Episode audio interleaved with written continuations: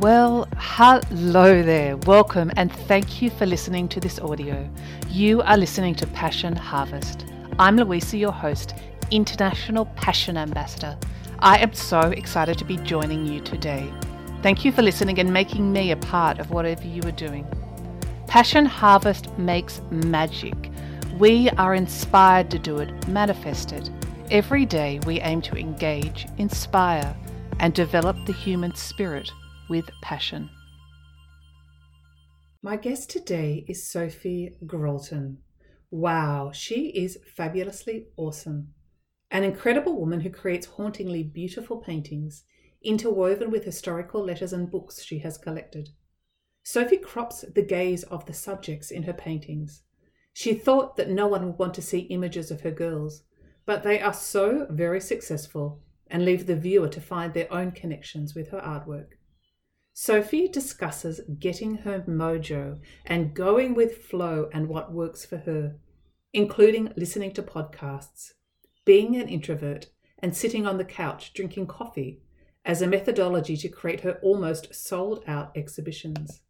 This is her story, and this is her passion. Well, Sophie, thank you so much for being on Passion Harvest today. We're so excited to have you on the show. My pleasure.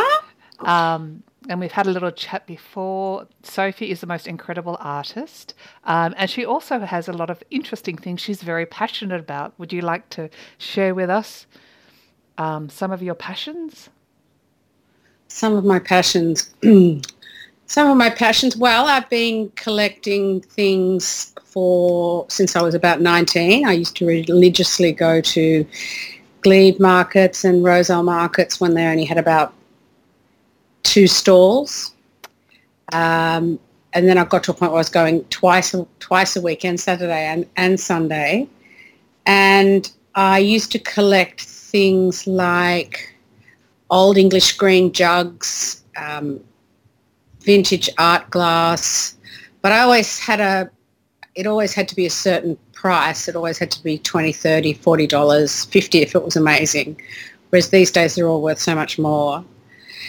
And I used to collect old children's books and old children's clothes.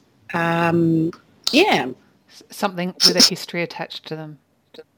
Yeah, yeah. Or old playing cards, letters, sometimes photographs, just things that seemed abandoned really. Kind of felt like I was saving them. Oh, that's lovely. And do you still have them? Well, I don't actually. I lost a lot of it um, when my marriage broke up. I've got some good things, some some things. I've still got a lot of green jugs. Oh, and, I, and old fifties um, egg cups. Wow. Old egg cups. Yeah. So I've got a few things, but I've lost most of it um, when my marriage broke up, which is a long story. Mm-hmm. Um, mm-hmm. But it was kind of a bit cathartic. People have said to me, "Oh, I've seen something. Do you want to start collecting it, collecting again?" But it was kind of freeing, really. Just the letting go uh, of material. After, yeah. Well, after the initial shock, um, it kind of because I lost a lot. I lost all my children's photographs and I lost all my art books and basically everything it appeared when I left my husband. So, yeah. so I, it was interesting. I, yeah, I didn't lose my children though. Fantastic. and passions do change as well as we evolve and grow. We have different passions. Well, I'm not so much interested in doing that anymore. Really, I think about it sometimes and I think, oh, could I really be bothered dragging myself down to the markets? Like I used to, and I, I don't have, but I used to be really, really, you know, every Saturday and Sunday off I'd go. You used to be really excited, and I, I know we spoke that sometimes you sometimes incorporate your um, some of your pieces that you collected into your incredible artworks, which you have to be passionate about because they're so amazing. Yeah, well, I started, you know, like I had all these children's books, which quite frankly, my children weren't interested in because they were old, but I, I loved all those old, they were hard to get with colour mm. plates.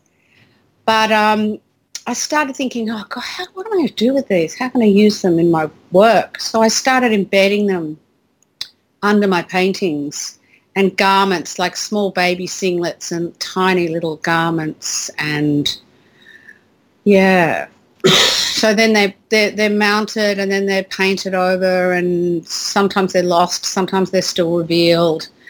You know, so but they they they're a history, history of something. And and again, the idea I'm just I'm just asking the idea behind it was it to um, re-enliven something that had been lost or forgotten. Yeah, bring something, bring something that you could you could look at it every day rather than just being on a bookshelf or in a cupboard or in a box.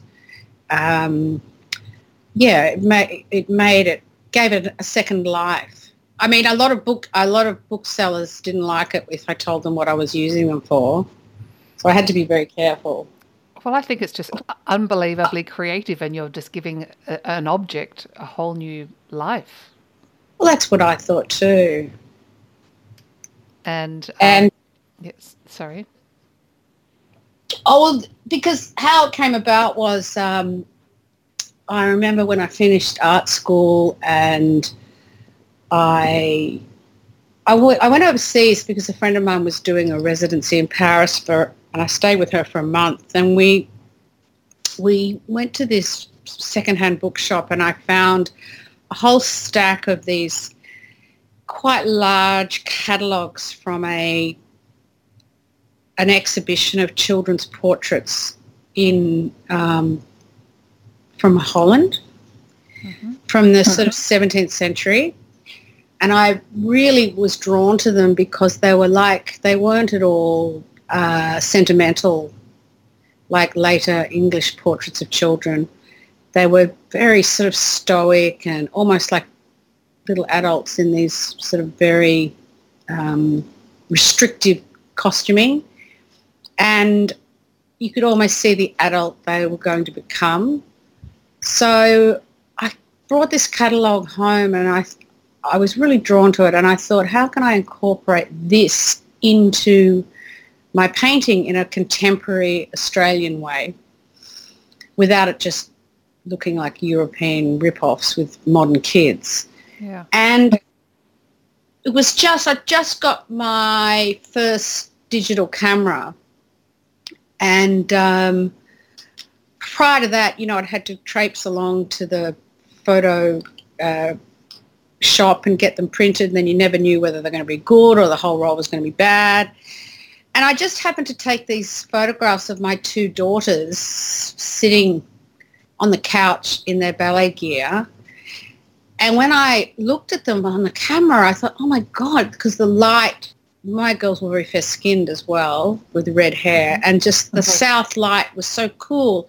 It really reminded me of these portraits. So I, I just got very excited and I decided to do a whole show and I just used my two girls who were like four and seven at the time, just in all different scenarios. And I thought, well, I can't just do portraits of my children. No one's going to come to a show of mine and portraits of my children. So I decided that I would crop the eyes, crop the gaze, which meant that I really had to push the body language because the eyes are so important. Um, you know, you're drawn to the eyes if yeah. they're in a painting. So I started just to remove the eyes or paint them from behind. And it was a great s- success. Everyone got it. Everyone just got it. You know, people bought them. So, yeah, that's how it started. So then I started thinking, well, how can I, you know, do something that no one else is doing? Um, and I started putting these books and garments in the back. And letters. Sometimes there was, like I I use stenciled letters, which sometimes have, you know, secret messages. Sometimes they don't. Um, they just give another dimension to the the layering. Um, I'm just. they're absolutely fabulous paintings, and I'm just thinking everything has an energy, so you're almost bringing an additional energy into your paintings.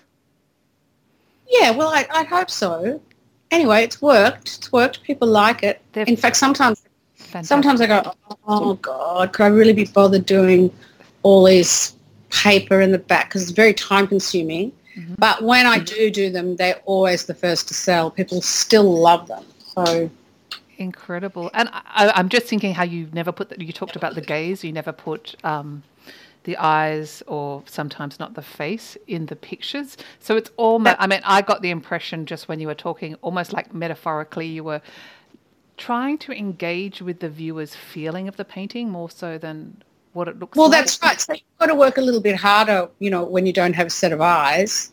Yes. Um, you sure do. and yeah, most people get it. Some people think, oh, I find that a bit spooky, but it's not spooky at all. It just means that they're available to everyone because everyone can see something of their own child in everyone else's child, or it's just every child is how I put it. Yeah, it's universal. Yeah, it's, it's universal, exactly. And and how do your daughters feel about you painting them all the time? I guess they're not that little anymore. Oh well, they're uh, they're too big now. Okay. They're sixteen and eighteen. Well, when they were younger, it was funny because my youngest daughter sort of had a, she was four and she had a lot more attitude than my older daughter, and I don't know, she was just the best muse. She was so you know, she just had an attitude and I used her for a long time. But then now I, I seek outside the box and I borrow other people's children and photograph them to work from, which can be exhausting. And, you know, it's really interesting. Like some kids, you think, wow, they're going to be amazing. And you get the photos back and they just don't have the it factor. And others are just, wow. It's really interesting. From the photos? Yes, yes. And I put animals and birds because in those portraits, in those early paintings, they use a lot of animals, dogs, falcons, uh, fruit, flowers, all all symbolizing something, mm-hmm. whether pure, purity. Um, yeah, and, and, and I also sorry. just reminded sorry. me he's yeah. listening in. Yeah. Um, I I, I often use a ball of string, a ball of string. Yeah or, yeah. or wool because that's like a nod to my maternal grandmother who was an orphan who eventually went into ser- service. And when my mother, my mother always used to say to us, if we were sewing and, or knitting and our thread got too long, she'd get cross and say, don't do it that long. That's a striels thread. And we used to wonder, what's, I said, what's a striels thread? What's a striels thread? And she said, I don't know. My mother used to say it. And so we thought, oh, it sounds must be an old German word. Oh. But in oh. fact, I Googled it. It was really hard to find. I only found one or two references to it. Um, a striel is a, it's Gaelic uh, for a slovenly woman. And so, okay. you know, a lazy okay. sewer has a long thread and then gets herself into trouble because it knots up because she's too lazy to re. So, so I often have a ball of string um, as a nod to my grandmother. Oh, that's beautiful. And have you always been interested by history in general? Well, I I love costume because when I first left school, I did fashion and textile design. So I love painting drape and clothing and tran- transcribing that. So I'm, I, I like historic paintings for that reason. Like I like historic movies um, but yeah, not so much history. I'm interested in people. I'm interested in work. I think that's another reason why I used to collect things from the markets too. Like I'd pick up a jug and think, wow, this has been around since 1940. I wonder who owned it. You the know, story behind it. I find um, that fascinating as well. Particularly domestic, like plates and jugs and glassware and who used them and Oh, my other obsession, I've also got another one, which I've still got them, lamps, lamp bases. Got a really eclectic collection of lamp bases. Wow, that's an interesting one. Yeah. That's up there with the egg, the egg cups. The egg cups, yeah. So how, how many egg cups do you have, approximately? Oh God, I reckon I've probably got well. Well, I stopped collecting them, of course, because I bought a beautiful cabinet, and once the cabinet was full, I stopped. Um, but my mother, mother's a mad collector as well, so she got well, anything that I was collecting. She would she started collecting for me as well, which was cheating a bit. But and she told me that they were because they, most of them are they're, they're quite cheap and they were made in Japan and apparently they were you either got them um, with an Easter egg in them, or they were show Okay. prizes. Ah, lovely. So yeah, And so uh, yeah. um, what was I going to say? I, I, I think a lot of people, obviously, you know, you're such an incredible artist, and it's, you know, painting is something many people aspi- aspire to, especially making money from it. But what does it feel like? What, what, what, what are the feelings when you create a work? How does it, like, are you inspired? Do you love every moment of it? What are the feelings when you're painting a piece or getting inspiration for an artwork? Well, when I, you know, am painting an exhibition, there's maybe 20 works or 25 works or 15 works, and I'm standing there looking at a whole lot of blank canvases. I feel great anxiety. I can know that- imagine. oh my gosh. well, I just know how much physical exertion it's going to take for it to be for it to be finished. And there's a lot of problem solving. You know, it's not easy. You don't just you just don't get better and better at it. You still make mistakes. You have some good days where you think you're a genius. Other days you think, oh, that's terrible. But um, it's rewarding when people who buy your work have a bit of a you hear their story and why they've bought it. And so I've had some. I had I did a whole series of very small paintings once, and one of them was called "Stay with Me Forever, My Darling," and a woman who had had a stillborn baby bought it. And I thought, oh. And then another time, I sold two really large paintings in Melbourne, and the family who'd bought them, the mother had died of cancer, and they'd had a wall in the house wh- while she was alive, and they'd had all family photos and photos of her and photos with the kids, and and when she died, the father and the girls said, right, we're taking this down now, and we're going to buy something that makes us happy for mum. And so they bought two big paintings. So that was so. That, so when you hear stories so like that, yeah, I've just got goosebumps. I think it's the second time during our conversation. oh, that's lovely. And um, from just so you have so many paintings from start to the exhibition, how much, how many weeks do you allow yourself to create all these artworks? Well, look, if I was if I was a sensible artist, uh, you know, like I'd probably give myself. Well, it's very difficult because I have to paint, you know, so many shows a year to survive, and then I get commissions in between. But you know, it's I really should have five months, but I often don't, and so it gets down to the wire, and I'm staying at the studio a lot. And yeah, because I always forget that there's drying time, then there's freight, then there's, they've got to be photo documented. And so the, actual date of the hanging is not the date. And I always forget that because I was thinking, oh, I've still got, um, you know, two months. But then I think, oh, God, no, I don't. So it's best to get in and organise all your freight, all your photography before everything's finished so you know what your final painting day is. And then it's got to dry, of course. There's so many variables. There are. And um, my mind's just racing. I've got so many questions to ask you. But um, do you sometimes just lose all track of time when you're painting and really um, involved in the in the creation of it? Yes, uh, yeah, I do. I do. I don't. I don't like painting at night. John, who started painting now, loves painting all night, but I, I just can't paint tired, and I can't paint in bad light. Um, but yeah, I do lose track of time. The trouble is, is when I have to come out of the studio and just be a normal person, and that's very disruptive.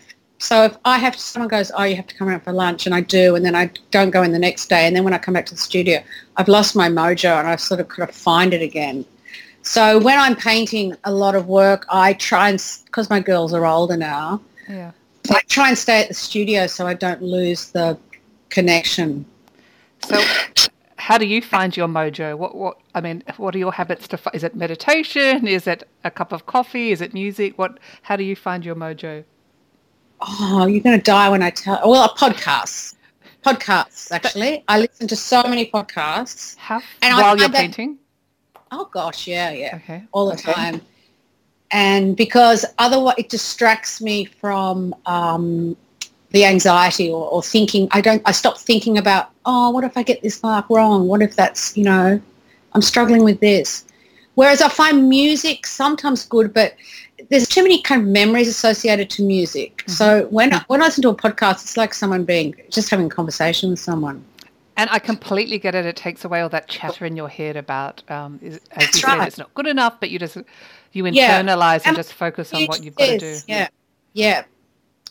And another thing I I, I learned really on uh, learned really long time ago is don't ever have a preconceived idea of what you're going to paint because you'll just you'll never be satisfied. That is such a good lesson for life as well. I think don't ever have a preconceived idea. It's a very good, it's a very good idea. That's where I came unstuck. Um, I think yeah. we all have at one point in time. Well, I know. Look, I mean, don't you look? Sometimes you think if I had thought I was where I am now, even just five years ago, I just if I thank God I, I didn't go to a, a psychic or clairvoyant, and they actually told me because I wouldn't have believed them. It's fantastic. Yeah. Well, it is good. It is good, but scary, but good. So, do you have? Um, are you working towards an exhibition at the moment? I'm not. I'm working on a couple of large commissions, which I'm just about to finish. Struggling a bit at the end, but then I've got to start straight away on a new show, which um, I think I'm going to. I teach twice a week in Glebe. Okay. Okay. And I catch the ferry to and from, to either to Circular Quay or the Maritime Museum, and then I ride my bike and Colin, my Kelpie, runs along beside me. Aww. He comes and because they're allowed on the ferries. I think I've seen Colin in some of your paintings. You have? Okay, well, I just okay. posted something where everyone seems to be getting on the bandwagon. John's painted one. An artist in Mildura's painted one because she's just finished illustrating a book. And then Teresa Sargent has um, taken a photograph. So, yeah. He's becoming very popular. It's very urban Kelpie. That's right. He's a bit of a supermodel. So when you're um, being commissioned for an artwork, do people give you an idea of what they would like? Is that how you work? Usually, and then... usually yeah, yeah. Um, and hopefully they allow a bit of poetic license. Most of them are good. Sometimes you run into someone who's problematic, um, but which it's a commission's a bit harder because when you're just painting for, towards a show, mm-hmm. you just paint it and if people like it, they buy it. If they don't, they don't. But when someone's, you just never know what someone's preconceived idea is.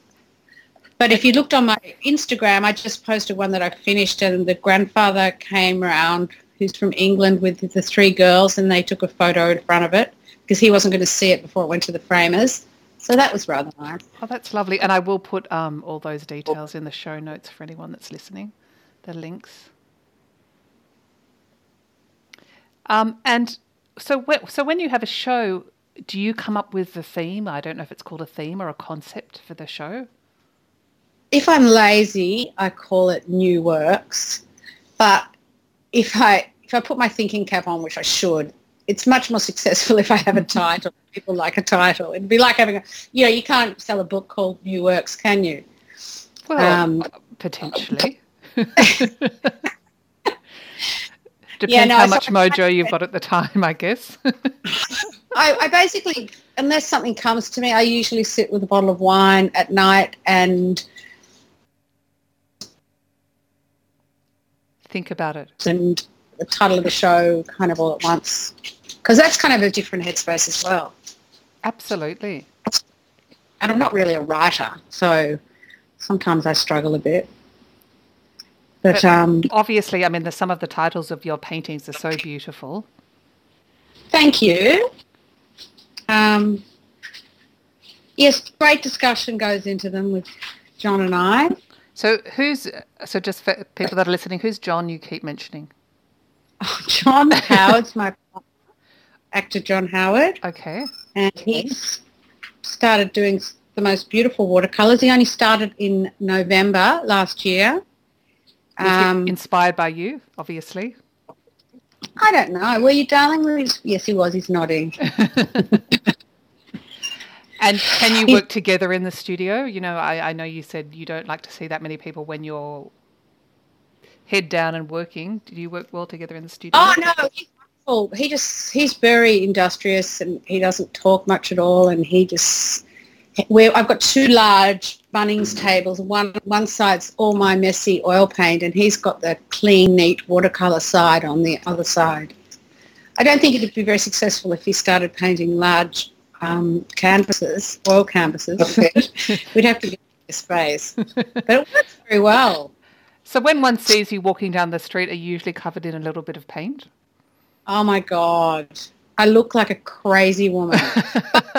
it's better to look. Uh, because I go for days and I, you know, I don't brush my hair, I don't look in the mirror, and then I go down to Warringah Mall, and people look at me, but they don't go, "Oh my God, there's a crack." I think they they realise because I am covered in paint that I'm doing something creative, and I try to look, I try to look quite serious and not insane. Um, okay. okay. I certainly do. I certainly do look it. I'm, like, you, uh, you don't. You look. You, I'm sure you look fabulous. but definitely eccentric and interesting. Someone I'd like to stop and chat to. Well, you just you, you just don't. What's the point of? I used to. I used to. Sometimes I try and go to the effort. If I'm home and coming to the studio, I think no, I'll wear real clothes to the studio, put lipstick on, brush my hair, and then come and change. And then when I leave, change out of them. But oh, I just I think oh God, I couldn't be bothered. Like really, who am I impressing? Yeah. Well, you, you don't need to impress yourself. Well, no, and it's just you know you just get into the zone and you just don't think about anything else. I, I, love it how you call the zone, and you know I think we've all been there at times when you're just so consumed by not the outer world, but what you're actually creating. I think that's a beautiful experience. Well, do you still do your lovely ceramics? I haven't for a long time. Mm. Why did you stop that? Um, it's very hard to monetize it, and I guess I had other priorities right. at the time that took my attention away from it. Well, actually, have you noticed that ceramics have become trendy again? No. They have. They really have. I mean, I think ceramics are a beautiful medium. Beautiful. Um, but uh, you know, I, I, think in the future I will um, maybe give it another go because they're beautiful. I remember seeing them. Oh, food for thought, and probably children as well too. Well, children. Ch- children, yeah. I mean, I used when my kids were smaller. Like, I used to find that I drop them to school. My studio in those days used to be in Balmain, and you know, getting three kids to school is exhausting. and so I get to my studio and then I need to sort of lie around with a coffee for a while and stare. And then by the time I got into it, really, even now, it's it's like two, three in the afternoon, and then I have to leave and go and pick them up again. So it was much better when they became teenagers and they can get themselves home and be latchkey children. Yeah, and uh, you know, I my the way I work now is I focus on what I want to um, achieve so I set the intention, and it's not so much about the doing of it, it's about the setting the intention, the vibration of it, how you want it to come about. Right. So that's your zone. That's my zone, and it works really well for me more than thinking I've got to do this hard work and I'm going to get it done. I, I, I, I feel I work much better and I have much better results if I set the intention for the day of what I want to achieve.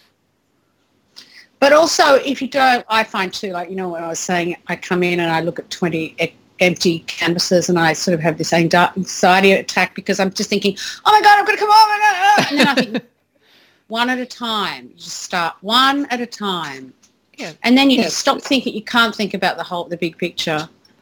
And that's your way of calming yourself and getting in your mojo, which is a, a fantastic way. And I guess getting rid of the chatter in your head, the chatter that sometimes stops us from doing what we should be doing. Exactly. It's taken me a while to get there, though. Yeah, well, I think we're always still learning. I don't want to go back, but I want to keep continually evolving. I'm, yeah. I'm excited about the future. Who wants to arrive somewhere and go, right, I can do that now. I'm fabulous. You know, I think particularly you can always smell out an artist who's kind of arrived at this very smug spot and they think, okay, I've nailed it now. Their work doesn't have a, you, you need to see a bit of a struggle. You need to see a bit, you know, every good artist needs to make a mistake or, you know, put a knife through a canvas every now and again or, you know. Yeah. Uh, yeah. I, I, yeah, we were, you know, conflict always helps us grow. That's kind of tension, I think. I mean, yeah, painter's block, writer's block, actor's block, whatever. Yes. I yes. Suprematist block. And then suddenly it comes, doesn't it? Is that do you find it just comes like that and that you get this idea of what you're going to do and when you weren't actually really struggling to think about what you were going to do and just going with the flow that it actually creates I've never itself? had trouble with ideas. I've always been a really good ideas person. Mhm. And also I think I think that's why, you know, I, I leaned towards design when I first left school. Um, yeah, I, I never have a problem with coming up with an idea, even if it's, I don't know what it is at the beginning, it comes. Um, it's more the, like, some days I wake up and I think I really don't feel like going to the studio today. And I find if I push myself those days, I paint really badly. And it's like almost That's a waste of time. So now So- do you not go into the oh, studio oh. or when you're feeling I- like that? I'm here to just lie on my daybed and stare at it and drink coffee. But at least you're connecting. That's better to do that and stay at home or go to a movie. Well, no, going to a movie is good. I, I But- love all your I love all your antidotes of how you What? know know yourself and know when you've got your mojo and when you don't. Well, it's just. Um, I mean, I even find that being a painter is is almost. I mean, this is going to sound crazy, but it's almost a different side of the brain to being a designer, and that's why I think I got bored with a, being a designer because um, you sort of work to a brief, hmm and um, it just felt like it was a different part of my headspace. And obviously, it works well for you because there's such fabulous pictures, paintings. Thank you. Thank you. We've got a little bit of time left. Is there anything else you'd particularly like to discuss? Um, what would I like to discuss? Uh, Yeah, I, I've decided. I think I tell people this and they laugh, but I think I'm, I'm a real introvert. I love just coming to my studio and um, being by myself. Like I, I, is that an old age thing? Is that just because you know, you know, going out like the thought of, oh, do I really have to go to a dinner party? Oh, do I? Too many people at that concert, you know. I have to really drag myself out. And once I get there, I'm okay, but I do need a lot of alone time. I, I absolutely agree. Everyone's different, and I think Yeah. um, for a long time I'm kind of an introvert as well. But I felt I had to justify it, or there was something wrong with it. But I think when once when you realise that there's nothing wrong with it, and that's the way you are, I think Yeah, and I'm never, you know how people say, oh, I, I get so lonely. I can't, I said, I can't stand being myself. I never feel like that. Well, I, I agree, but I, I think it's fantastic that um, you're happy with your own company, and it's a way. It's a way for you to create. Well, it works for me. I used to have shared studios and um, so much politics with a whole group of creative people. It's much nicer to have my own space now. Yeah, and I think it's a process of you know whether it's maturing or not. It, I don't think it's necessarily, but it's a getting. It's a process of knowing yourself better. No, well, I was. I found out I was I was an introvert. Well, I'm the middle one. There's a name for the middle one. Um, the poor middle child. Oh, yeah, well, I am a middle child actually. But that wasn't what I meant. There's something in between an extrovert and an introvert. Um, It's got a name. It's a sort of I don't know. I'm not sure either. I'm not sure. Um, so many other But yeah. questions I want to ask you about your your Venetian glass and how you incorporate it in the the paintings. But maybe we could have another podcast chat in the near future. all right, that'd be lovely, Louisa. Thank you for listening to my ah. Oh, knee go. today. thank you so much for being on the show. It's been such an honour. Thanks, Louisa. Okay, take care. Thank you so much for joining me today. If you would like to know more, follow us on Instagram or Facebook at Passion Harvest. We would love to hear from you. Tell us how you are living your passions. You can also email us at hello at passionharvest.com. And if you liked the show, please subscribe to our podcast and be inspired from our episodes about how to unlock or develop your passion. And remember, follow, harvest, and live your passion today.